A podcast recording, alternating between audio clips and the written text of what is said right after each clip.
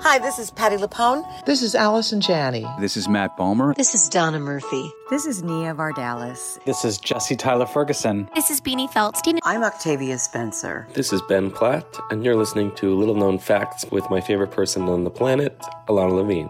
A-OK. Welcome to Little Known Facts, a podcast where you will hear unfiltered, raw, honest, and uniquely funny interviews with artists you love as they talk about the art they love to make. I'm your host, Ilana Levine.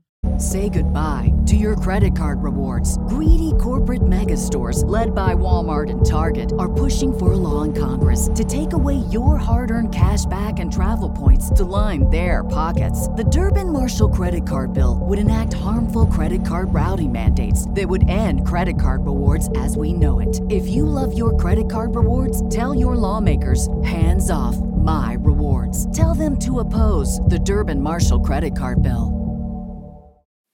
Hey, I heard you needed inspiration. He's a Ilana and friends with some revelations. Little known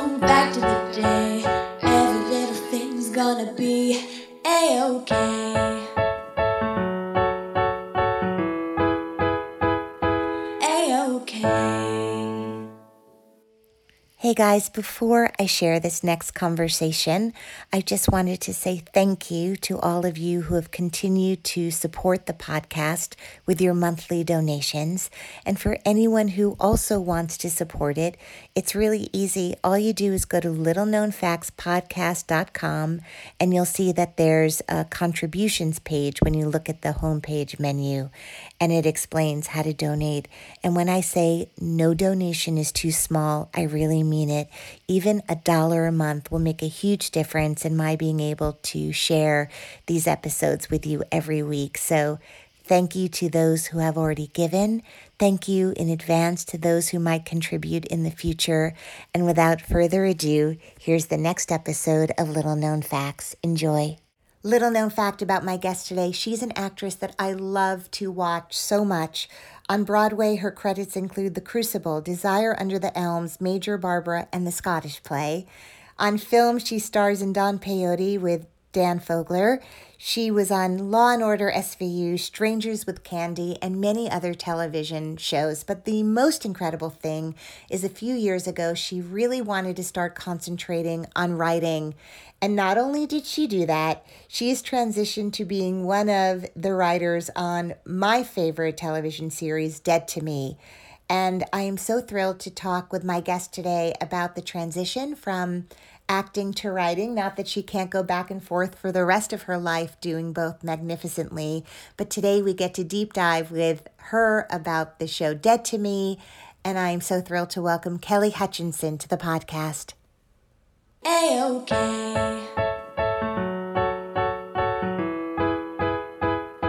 A-OK.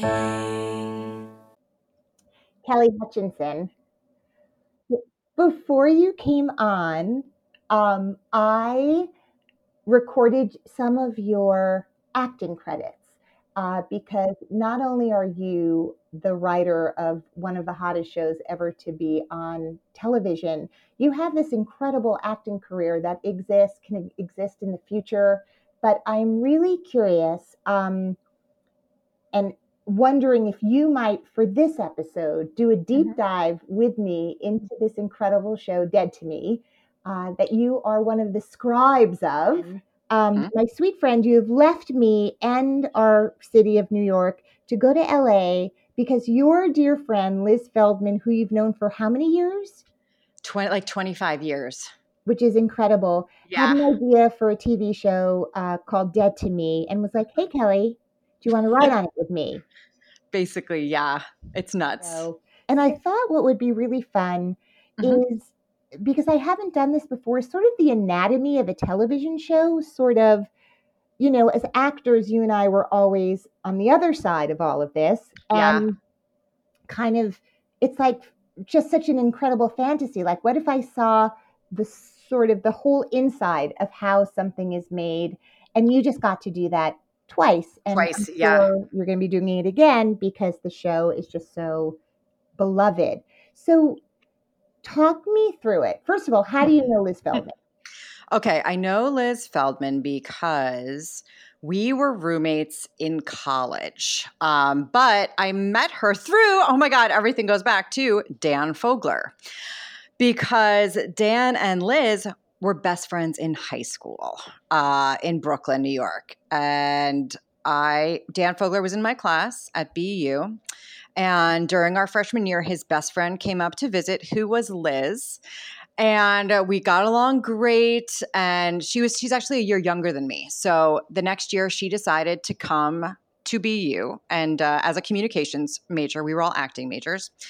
And um, we had become friend then we became friendly over our sophomore year more and more friendly or my sophomore year her freshman and then we ended up being roommates um, our junior and senior year and like just best friends and uh, have remained so ever since and was liz also thinking about being an actress at that time, or was she always more writing centric? She was always writing centric, but she's also an incredible performer. She's mm-hmm. an incredible improviser. She was a stand-up comedian when she was like a kid. So she was always like a little bit, you know, into the what like young... What do you mean? Like a kid? That's not like really a thing she's going to be like, you're telling total lies. But I believe she was like 14 or something because oh she God. lived in Brooklyn and she had an agent, you know, like one of those agents that like works with like teens and whatever. And she would like, I think she like performed at Caroline's and stuff when she was like a 14 year old kid. So, oh you know, she, she always seemed very savvy um, to me in that way and always knew she wanted to work in television. She loves television. She loved television and that was always her passion. But she and then she um when she moved to LA, she was in the Groundlings. She she the Groundlings program, and you know she was very much super involved in that world um, while also continuing to write. And did you stay in touch with each other? Oh my God, yeah. I mean, yeah. so there's like, yeah, yeah, it's one through line. Like it's not like, and then we lost touch. Like you guys have no. been besties all these years. Yeah, basically, we were really lucky to have a kind of a maybe five or six girlfriends that were really really tight um, in college and stayed that way even though liz was always living in los angeles and i for the mm-hmm. you know most part was always living in new york yes because you were acting and, and i was acting sort of, you were acting and being amazing yeah. on stage and working with all these incredible directors and things like Thank The Crucible, for example. um, I have a really important question to ask you before we get deep into Dead to sure. Me, which is one of your credits is the Scottish play. yeah, dude. Are you allowed to say the actual name of that play? I um, never say it. Okay, because I didn't even say it in the intro. I was so scared. I'm like, I remember being young and some older actor like didn't say it. And I was like, what are you doing? That's so lame. And like, we were in a restaurant, we weren't even in a theater. Now, cut to, I am that old lameo that's like. I can't, I just can't do it. You can't say it's, it on a podcast. Like my whole house would blow up. I wonder, do you think that younger people feel like that? Is, does everybody, or is that just us? Because like from the old times. You know, I think they do because I just did a play and some of the cast members were like 25 and under. Yeah. And I think for some reason, I mentioned, I started to mention, and by the way, was never going to say the name of the play. I think no, I was like, You're not crazy. No, because Frank the glorious actor who starred in this play, had to get like blood put on him during intermission. Oh, and oh, i was sad always, I didn't see it. This oh. play oh, sounds great. It was really good. And I was always like, oh, damn, like just stupid intermission stuff. And I felt like everyone got so tense. Like, that's all she's going to say, right? Like, she's just going to say, out damn spot, and then going to move on. And even the younger people were like, mm, my acting teacher said that you can't. So I yeah, I get freaking tense. I really do. Yeah, I really do. Anyway, we let's no. move on from that. But the point is, Liz was sneaking into clubs and doing doing stand up sets. Yeah she was barreling onto yeah exactly. She was a tiny baby lenny bruce um, just killing the new york comedy scene. Yeah, but you have this incredible innate sense of storytelling and structure that really has blown me away since i've known you.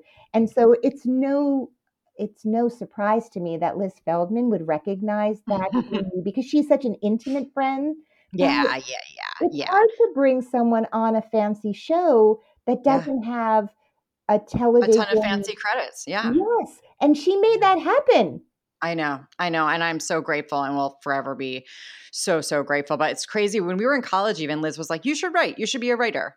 You know, Mhm. and I feel like that always remained in the back of my head. And then in my, you know, early 30s or whatever, I went back to school for writing. I was like, maybe I, yeah, maybe Liz was right. You know, and so it's kind of weird how it all came together in this, you know, stew that's dead to me. Um, So yeah, when I'm you very get so like she gets her show greenlit. Was it a pilot or was it straight to series for the first season? So she um she had uh developed the idea for a little bit, but it was just a pitch. Like she just wrote a really amazing kick-ass pitch. And uh Netflix uh had her write the pilot based on the pitch. And she wrote the pilot and then they picked it up to series. So they never shot a pilot and then decided, you know, for it to go to series. They Mhm. knew they knew from her writing the pilot that they were going to shoot, you know, 10 episodes. So when she brings you on board, is the pilot already written or are you Yeah. involved in the writing of the pilot?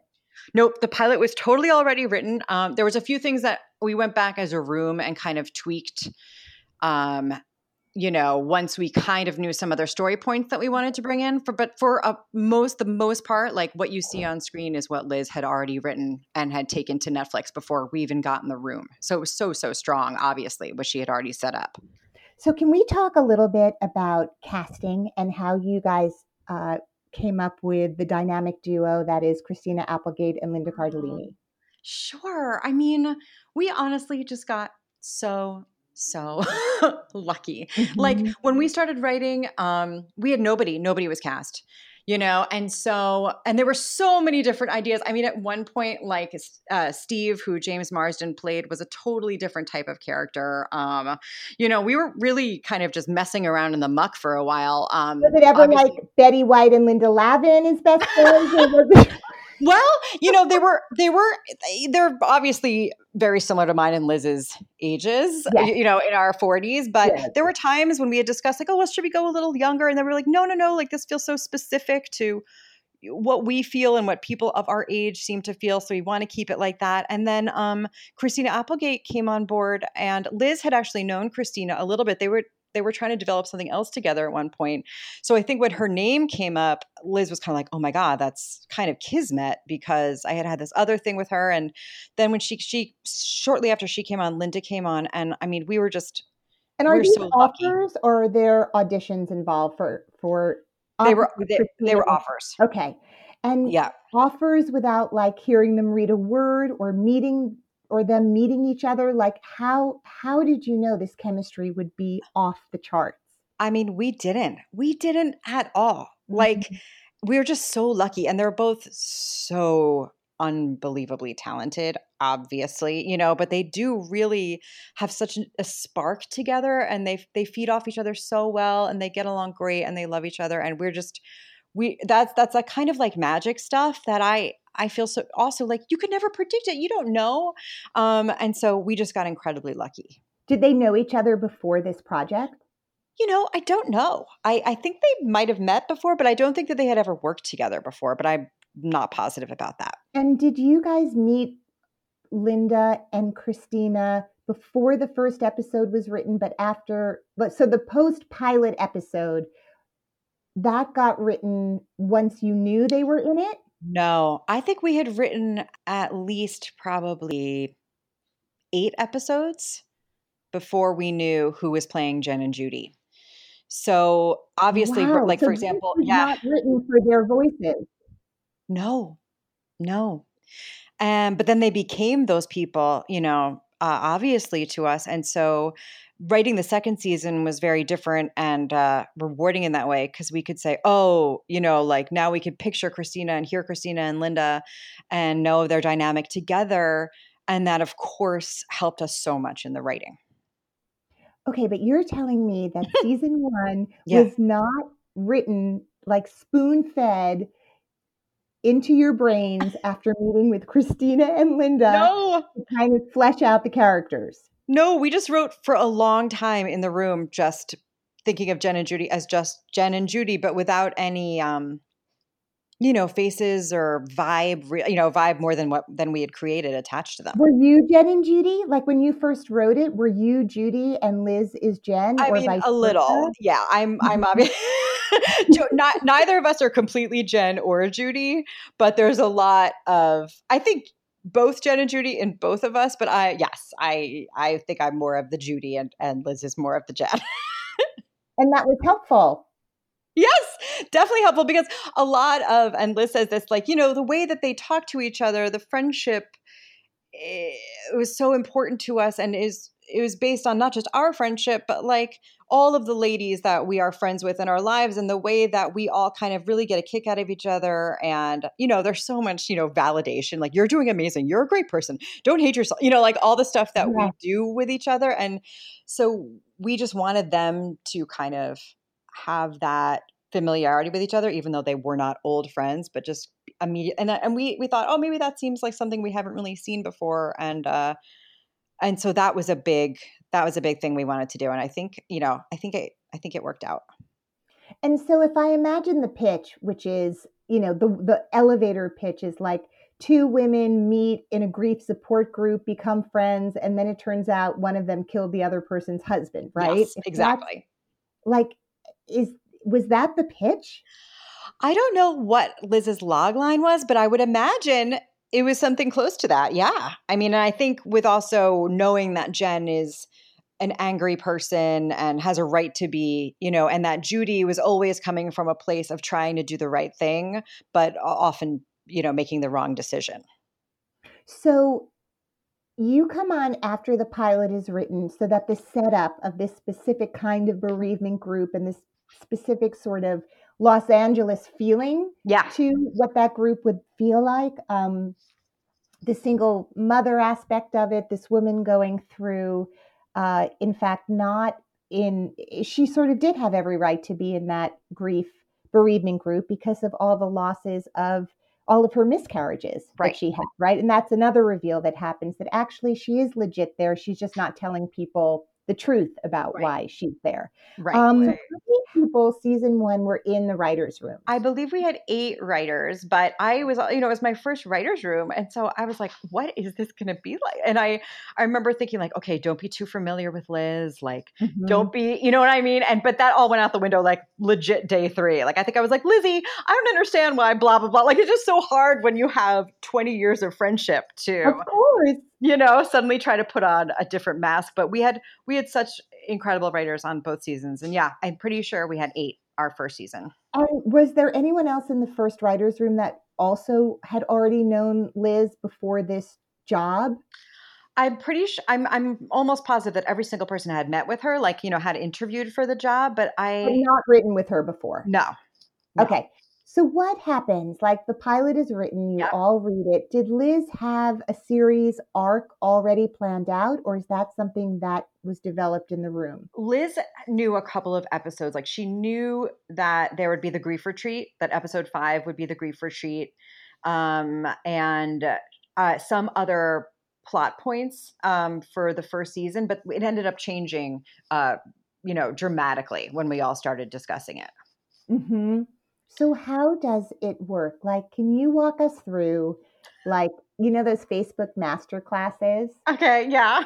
I'm Kelly Hutchinson, and I'm going to. This is my master class. I could Um, try, but my yeah. experience I feel like is so unique because this is the only quote unquote writers room, you know, that I've ever been in and I know that they all have different um vibes and uh, you know like structure even a little bit, but for this it was um it was really cool because the show is so much about grief and loss. Um and friendship that we all told we did talk a lot about ourselves and told personal stories uh, Mhm. you know for like maybe the first week or so because none of us knew each other and um and so a lot of that stuff did end up informing you know different story beats or things that happened later in the season but you just really just start sandboxing you know and be like okay here we are we know at the end of the of the pilot most people are going to be like wait is judy crazy what did we just see so we kind of knew then okay episode 2 we have to unpack the question of like is judy judy crazy you know and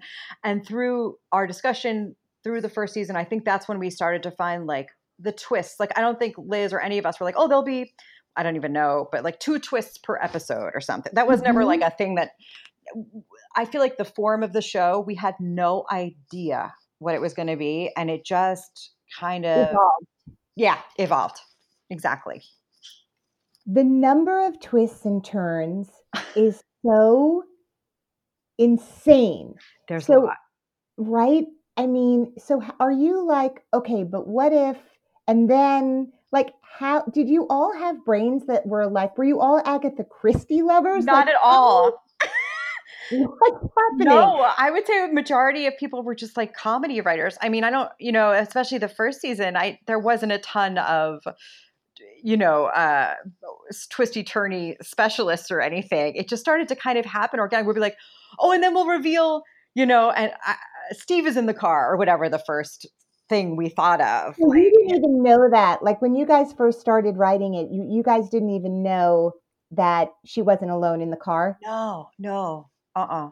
How did that happen? Who thought of that?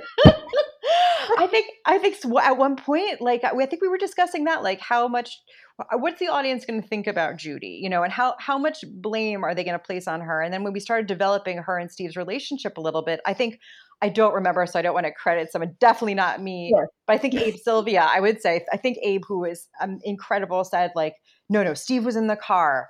You know, and and he was yelling at Judy, and then we were like, yeah, yeah, yeah, and then that just became a little bit of the model, I think, with how then we were like, oh, and then we'll reveal this little bit and this little bit, you know, throughout the season. And so are you assigned a character that you're kind of responsible for? Like I'm the voice of Judy. I'm the voice of No. Jen. No. So everyone writes for everybody. Yeah. Yeah. And Okay. and some people will just be kind of have a better I don't know, vibe on a character's voice than and and then oftentimes like especially later on in the season when we're doing punch ups or we're going over it it'll be like, "Oh, you know, Liz, why don't you take blank cuz you you have like a beat on them that is helpful." And so we would sometimes do that, but um no, by and large we all r- uh, write all the characters. Okay. And so you're in the room and and is there like a blackboard or a whiteboard I should say and sort of can you just describe the room and what it looks like and and how each writing session or day's work would begin? our first season, um, and similar room in our second season, but first season we all sat around basically like an oval conference table, and we sat in the same seats mostly every day. And uh, there's yes, we had like two or three huge whiteboards that, as we broke the season, got filled up.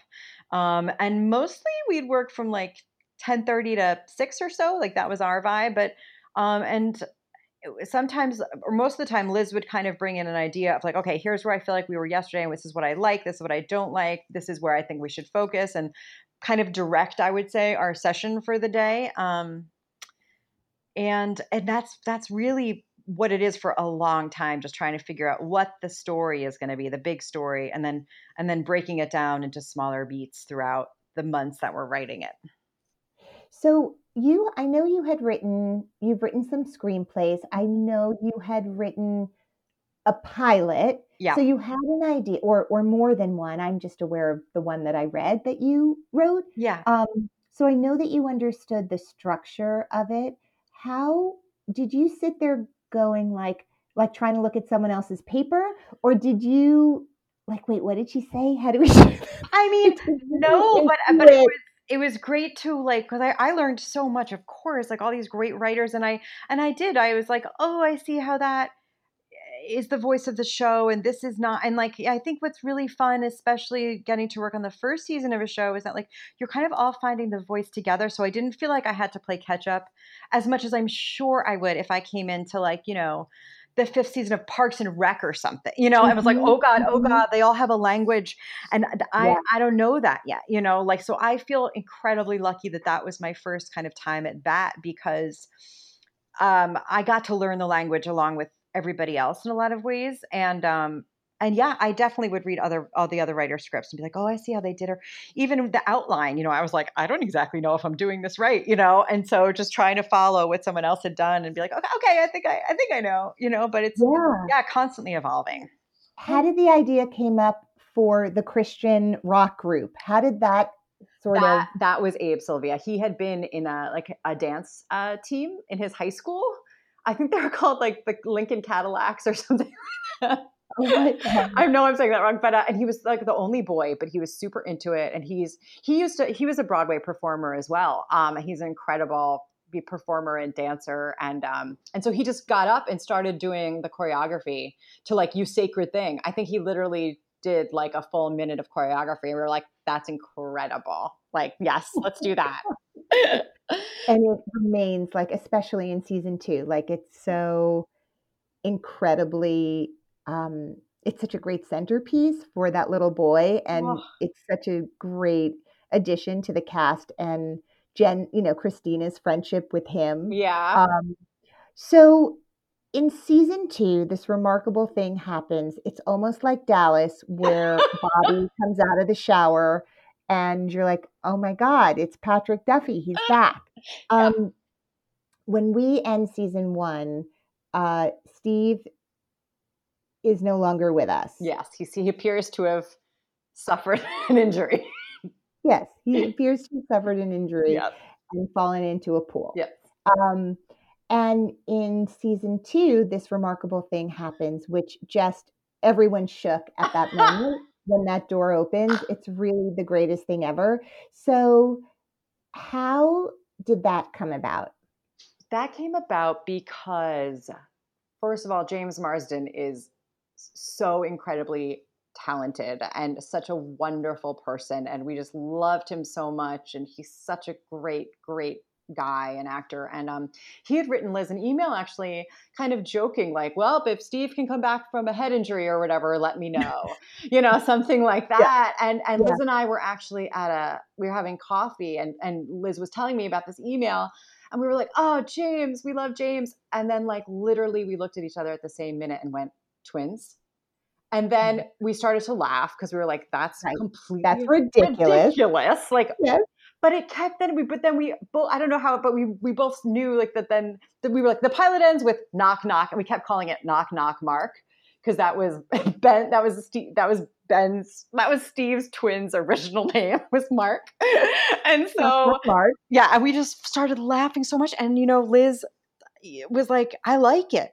And then she asked the room about it, and every I believe like every single person was like, Yeah, I love it.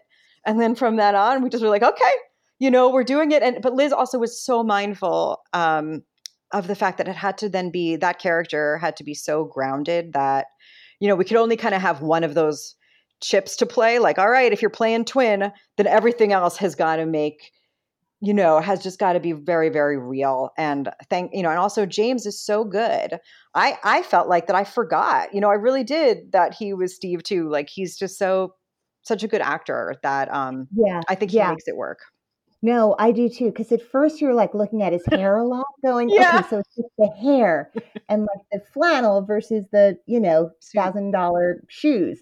But Yeah. it really does become remarkable. I want to go back to the first table read where everyone is assembled for the first time Mhm. and you realize what you have.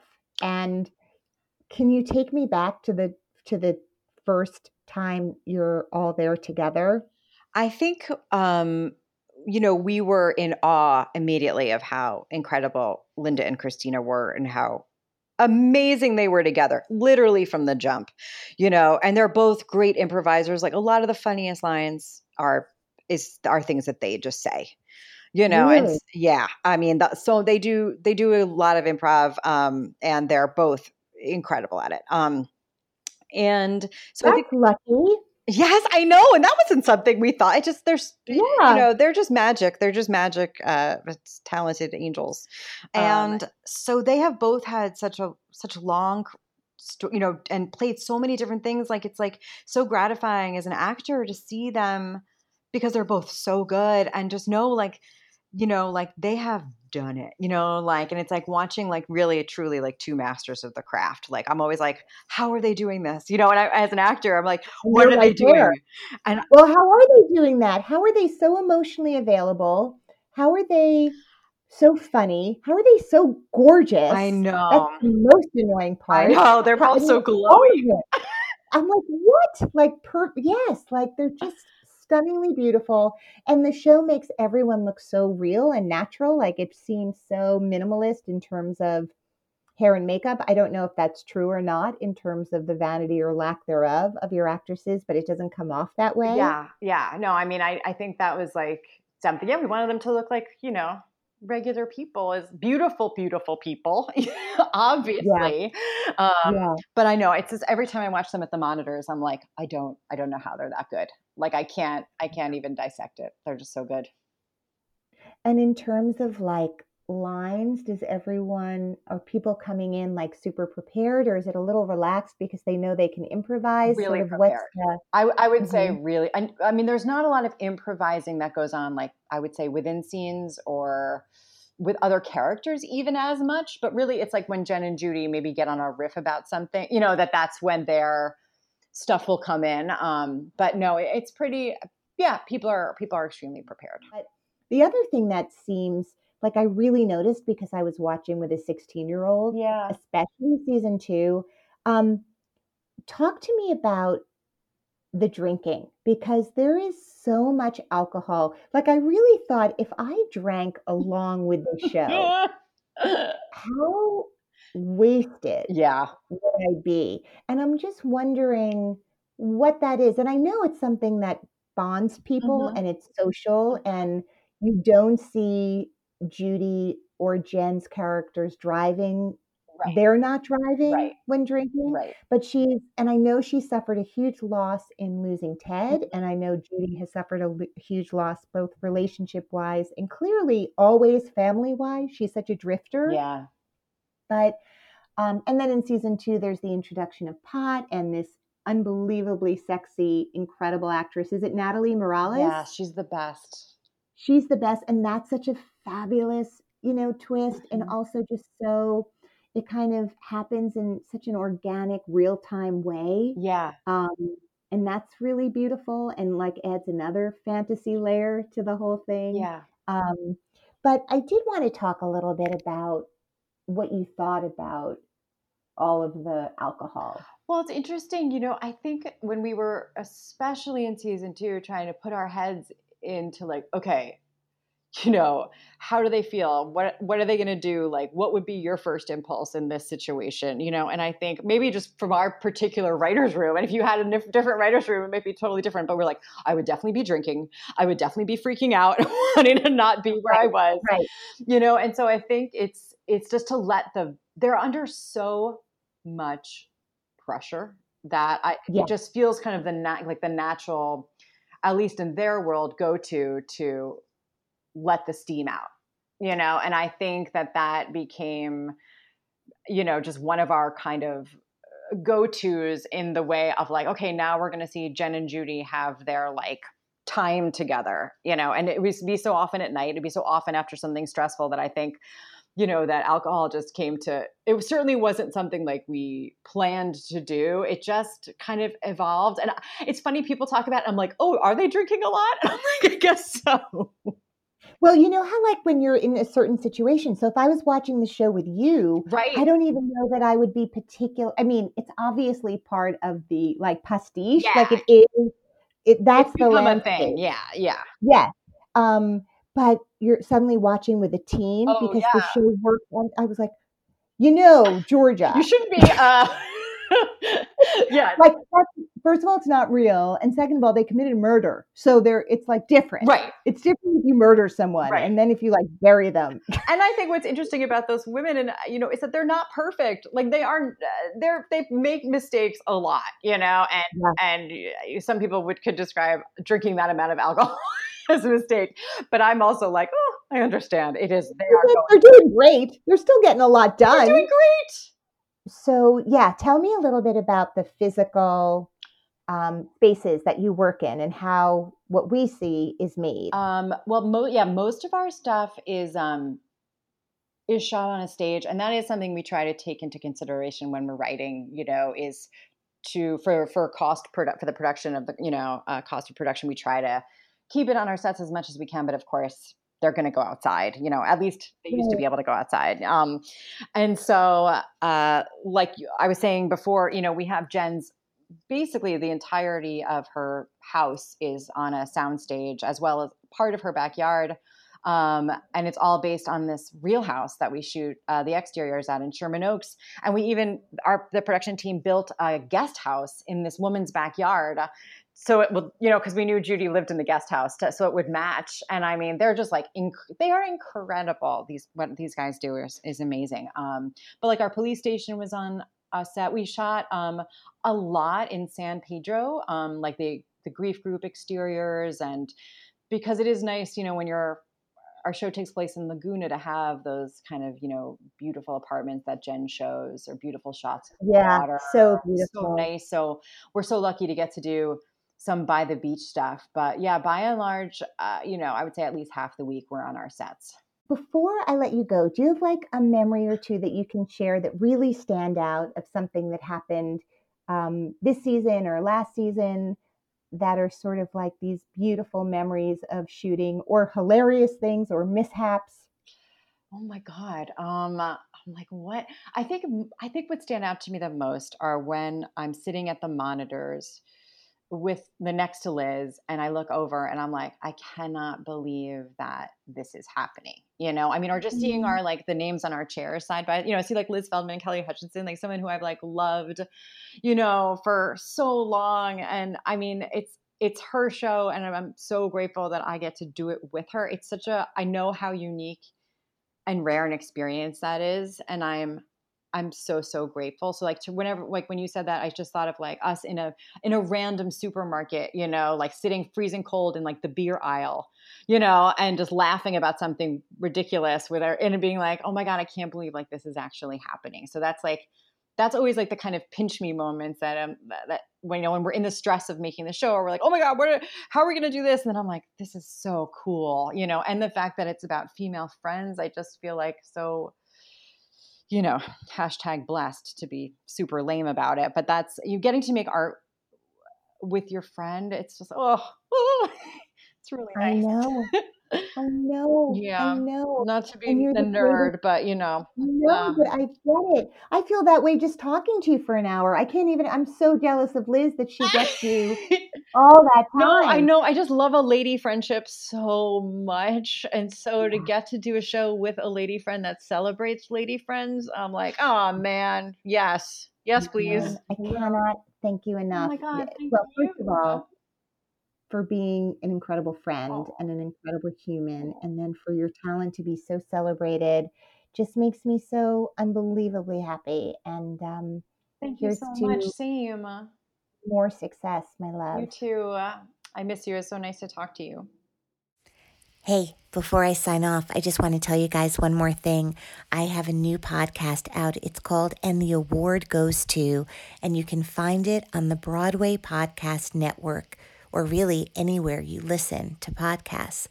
It is an incredible journey that I take with 10 Tony winners, where together we listen to their speech that they made the night they won, and then they just take me through their entire Tony experience, how the role came into their lives, what the role meant to them, what the challenges were, how it felt to be nominated, and more unbelievable, how it felt to win, and then what it is to wake up the next day after your lifelong dream has happened. Then what do you do? This 10 part limited series is something that started as a love letter to the Tonys when they were canceled this year and just turned into this whole other adventure.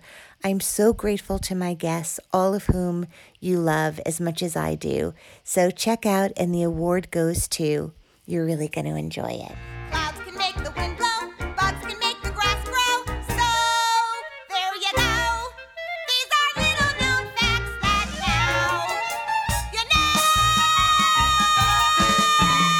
Little Known Facts is edited by Nicholas Clark and recorded in New York City. Ohio, ready for some quick mental health facts? Let's go. Nearly 2 million Ohioans live with a mental health condition. In the U.S., more than 50% of people will be diagnosed with a mental illness in their lifetime. Depression is a leading cause of disability worldwide. So, why are some of us still stigmatizing people living with a mental health condition when we know all of this? Let's listen to the facts and beat the stigma. Ohio, challenge what you know about mental health at beatthestigma.org.